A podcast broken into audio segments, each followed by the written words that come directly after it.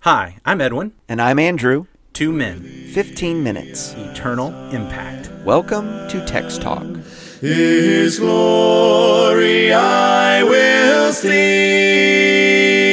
I will. Good morning, Edwin. Morning, Andrew. Did you have a good weekend?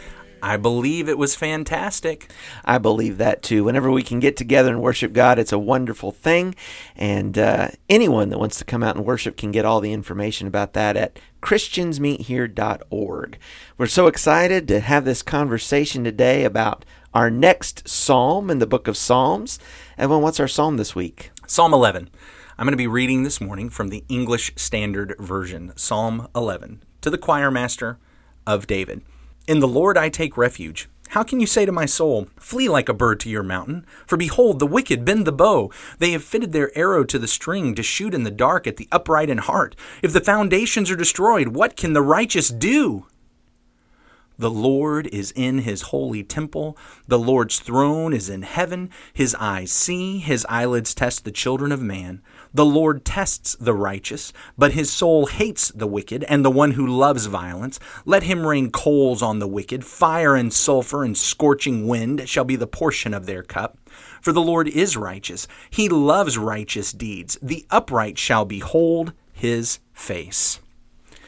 So right off the bat, as as we begin looking at Psalm 11, there's some real struggles. Yeah. Some real struggles because there are a lot of interpretive choices that have to be made regarding what the start of this psalm is even saying, who's saying it, why are they saying it, who are they saying it to. A lot of interpretive choices, and the different translations choose different interpretive choices. Yeah, that's what I was going to say. Even comparing like uh, the ESV and the New King James and some of these different ones, and I love the fact that you know uh, over the course of the week we'll read this in several different translations. But where people put quote marks, you know, that kind of helps. I mean, it sets a stage for a reading. I'm reminded as we begin that, that this is poetry, okay? And so to um, appreciate that and take that as the literature it is doesn't mean we put some of the same rigorous standards on it as, say, um, prose or narrative, as in, you know, there's just the one way to read it. Um, poetry is given to more interpretation. One of the problems that I'm having as I've kind of studied this and tried to prepare for our conversations is almost every commentary I've read. And look, I, I don't have an endless supply of commentaries. Mm-hmm. You know, I, I read five, six, or seven this last week just in preparation for our conversation on Oh, this. okay, don't brag. Well, what can I say? but every single one of them tried to place this psalm either in the time when Saul was chasing David Okay. or the time when Absalom is rebelling. And repeatedly they claimed, So just go ahead. the connection there would be what? Well, that David during these events is receiving counsel to flee to the mountains. Okay, so but that's he verse, refuses. Verse one here Yeah. in this psalm. Okay, the so, mountains. So the claim is David is receiving counsel to flee to the mountains, but he rejects the counsel because he's going to rely on God.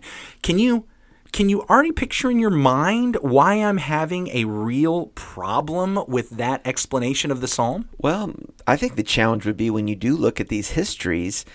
He did go to the mountains. He, was fled- in the mountains. He fled to the mountains every time. yeah, that's where he went. when, when uh, you know he goes to Jonathan and says, "Hey, I think your dad wants to kill me." Jonathan's like, "No, no, not true, not true. Look, just go hang out for a little bit, and I'll I'll, I'll prove it to you." But Yeah. then, then David, Jonathan's like, "No, he's trying to kill you. You need to run." Was that was that the time when he shot an arrow at him? Shot an arrow and well, maybe not at him. not at him toward him, and and uh, and so then David flees to the mountains, and, the and we we see him in the mountains, and then when Absalom comes, he flees Jerusalem, and he gets out to the fords of Jordan, and Hushai sends message, hey, you need to don't don't hang out at the fords of the Jordan, you need to go ahead and cross, and David doesn't say no, I'm gonna stay here because I'm relying on the Lord. He crosses the Jordan and he flees, and it doesn't specifically say any mountains, but look, it's it's a mountainous region, you know, there's Well, yeah. mountains all over the place over there. What, There every is. time David flees to the mountains, unless unless we want to posit that there was some other time he was being attacked that is not recorded in scripture and that time he said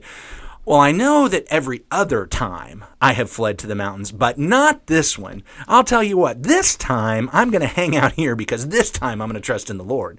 I, that just it doesn't make sense to me. When we got to go to Engedi a few years ago and see why you would want to go to these mountains, okay? If you can imagine cliffs where there's cave openings just up and down the sides of the cliff. It's it's not just that um, there's this protection, but I mean the the mountain system itself, the cave system, is a maze. You get lost in there, and there's water in that area too, which is a very precious thing. And by by saying when we got to go to the promised land a few years ago, you don't mean we, you and me, because you didn't No. take me along. No, I guess it was the editorial we. The editorial yeah. we of no, you and actually, all those other uh, people who yeah, went with you. there was a group, there was a tour of us. um, Well, so, so here's the thing. That doesn't give me a problem though, because I think what's happening here is I don't know why these commentators are trying to take this as if it was literal advice to run to the mountains. maybe that's the challenge. Why work so hard to pin this to one episode or the other? Maybe too much emphasis being placed on mountains here. I- think it's probably more metaphorical advice. Okay. That here's this kind of idiomatic expression that, that when a bird is being hunted, goes, flies to the mountains to get away, relying on itself. And so I think this is probably supposed to simply reference the idea of, hey, it's time for you to rely on yourself. It's time for you to take care of yourself instead of relying on God. But it's just a just a, a phrase, a metaphorical phrase that was intending that advice. Because even when David fled to the mountains both times, he was still relying on God. Certainly, and God was with him in those episodes. That's very clear in those texts. I, I got a question for you. Um, we were talking about how the different English translators make some choices about this. Yeah. And one of those choices it would be okay, so where do you put the quote marks for this advice? Flee as a bird to your mountain. Like I was telling you in the New King James, that's the totality of the quote. Uh, how can you say to my soul, quote, flee as a bird to your mountain, quote? Uh, was it was the was the quotation that it ended at a different place? So in, the, English ESV? Standard Version, and I'm looking at the New American Standard also, ESV and New American Standard do it the same way. That the quote, the mm-hmm. counsel, The counsel. is from that flee as a bird to your mountain all the way to the end of verse three. So okay, well that's a much longer bit of counsel then. Yeah. So so what you're saying is the New King James has it as just the statement, "Flee as a bird to the mountain." Yes, the way it reads in the New King James, that is the counsel, flee as a bird to your mountain. Verses 2 and 3 then would be the response of David to this counsel. And he seems to reason away from it, okay, the way it looks in the New King James. Because uh, as he's counseled, flee as a bird to your mountain, so then David responds, For look, the wicked bend their bow, they make ready their arrow on the string that they may shoot secretly at the upright in heart. This is a bad time to flee as a bird. The wicked are outside with their bows and arrows, and they'll shoot an arrow at you. They're going to shoot down the birds. Uh, and then verse 3 if the foundations are destroyed, what can the righteous do? David would be saying it's pointless to flee right now. I mean, if it if it's if it's that bad, there's there's nowhere to run from this. Yeah. Running is pointless. Well, so there is a choice here. I don't have a King James in front of me. I will say that I've just gone through my stack here, and all the other ones treat it like the ESV does. That two, that the whole thing through the end of verse three is the quote. Okay. However, however, I don't, I don't think we should dismiss what the New King James does there. And I, I imagine if the New King James does that, probably if we went, if we went down to King the- James, it yeah, would follow that as well. so. I think what what's really beneficial to see here is is recognizing that the reason why this difference is here is because the manuscripts do not include punctuation. And so here's just a great point for us to learn about Bible study that anytime we see punctuation, uh, I, I don't think that we have to question every comma and every period and every exclamation point and every question mark. But at the same time, let's just understand that punctuation is a bit of an interpretive choice. And so as we're studying, we need to back up and just ask. It's kind of like capitalizations on the word spirit. Sure. Because the different manuscripts are either all capital letters or all lowercase letters.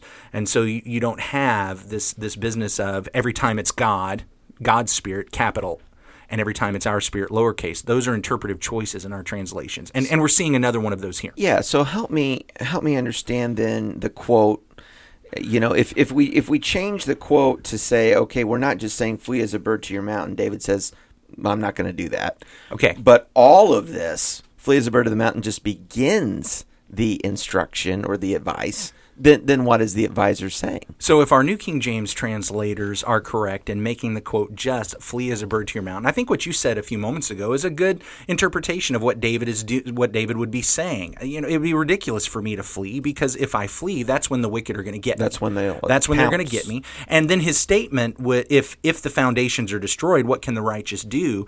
Then that statement would be couched as, if I'm fleeing, that's me destroying the foundations, and then what do I have? Okay. If I'm not going to rely on God, my foundation, what else do I have? Yeah. So, so if the New King James translators are right about just keeping that quote as that first statement, then then we have David saying that would be ridiculous because I would be destroying the foundations. If the quote is is all of that, as all these other translations are, Right, are now right. trying to, to tell us, then I think what you have is the picture of the council is look, these guys are after you. Their their bows are drawn, their swords are ready. The foundations have been destroyed. And I, I think it's that idea of the counsel David is receiving is all bets are off. It's it's kind of like a way of saying, look, all bets are off. All your all your ah. righteous principles, mm-hmm. your moralities, what good are those doing you now? Mm-hmm. So you just need to throw those things out the windows, quit trying to rely on your God, because what can the righteous do? Now, by the way, there's another interpretive choice with that sentence. What can the righteous do? Because another possible translation is what has the righteous done?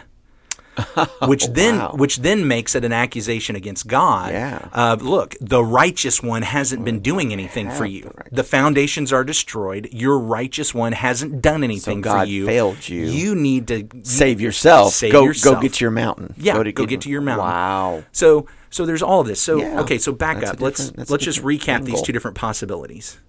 It's just the statement "flee as a bird to the mountain," and the rest of it is David's response, Mm-hmm. and he's saying, "Why would I do that?" That's what's going to cause the wicked to get me. If I flee, I would be destroying the foundations, and then and then what? What's left for me? Yeah. So David's not going to follow this advice. Yeah. Well, either way, he's not following the advice. Well, no matter that's- whether that's a good point. No That's matter right. where you put the quote, he doesn't follow the counsel to flee. Which again, by the way, causes me to say this is not literal counsel about fleeing to the mountains because he always did that. It's more metaphorical about. Hey, you need to go rely on yourself. Right. And he's saying, I'm not going to do that. So, if the whole quote, though, is all those three verses, then they're making a case for why he should flee to the mountains. And the case is you're in big trouble. God's not doing anything for you. Yeah. Your your The, the wicked are set on you now. They're training their bows on you. Yeah, all your righteous principles right now, what good are those doing you? And Oh, it's like pragmatism, isn't it? Yeah, so- God hasn't worked. This hasn't worked. They're going to get you. So let me just say, this is like the movie script for so many movies of the person who has given up on wickedness, who has given up on violence, who has decided, I'm not ever going to fight. and so now what we have is this movie where people are poking and prodding and pushing and saying, you know, trying to push him to, or her to finally step up and go back to the wickedness and the violence. And in, in the Hollywood version, there is always something that comes up that is so bad that they finally decide to go back to the violence and take the vengeance and, and seek their own protection. And we all cheer and we all, hooray, you know, boy, that vengeance is so wonderful. But but what's actually happening here is David is being pushed, he's Right. being poked, he is being prodded. And honestly, whether the quote is just the one single phrase or it's the whole thing, Mm-hmm. David is saying, no, no, my principles matter. Righteousness matters. And even in the most extreme dangers, the foundations of God matter. Mm. I am going to live by my principles, God's principles. I'm going to live by his righteousness, no matter what anyone else Yeah. is saying. Yeah, and I'm going to trust God. Yeah. Well, I tell you what, we're just going to have some great conversations about Psalm 11. I'm excited about it. Uh, these might be some great episodes to share with some friends. We love it when uh, our listeners share the podcast with folks. Give us a rating, it helps people to find us. Send us an email, let us know what you think. Uh, text talk at christiansmeethere.org. Text talk at christiansmeethere.org. Let's pray. Our great God and Father, thank you, Lord, for this day. Thank you for the time to open up your word and to consider this psalm. Lord, we know that uh, David was getting advice, and uh, while we have interesting conversation about what all that advice entailed, ultimately it was to put a trust in himself or his own ingenuity instead of trusting in you. And God, that's a temptation that comes to us in many ways throughout a day. Please help us, Father, to trust you, mm-hmm. your word, and obedience to you for your glory. In Jesus' name we pray. Amen. Amen. Thanks for talking about the text with us today. I'm Edwin Crozier, and I'd like to invite you to join the Christians who meet on Livingston Avenue this Sunday for our Bible classes and worship. You can find out more at ChristiansMeetHere.org. Check out our daily written devotional that goes along with today's episode. You can find a link for it in our show notes. Michael Eldridge wrote and sang all four parts of our theme song. You can get more from him at acapeldridge.com. Remember to subscribe, rate, and review our podcast so others can learn about it more easily. Have a great day.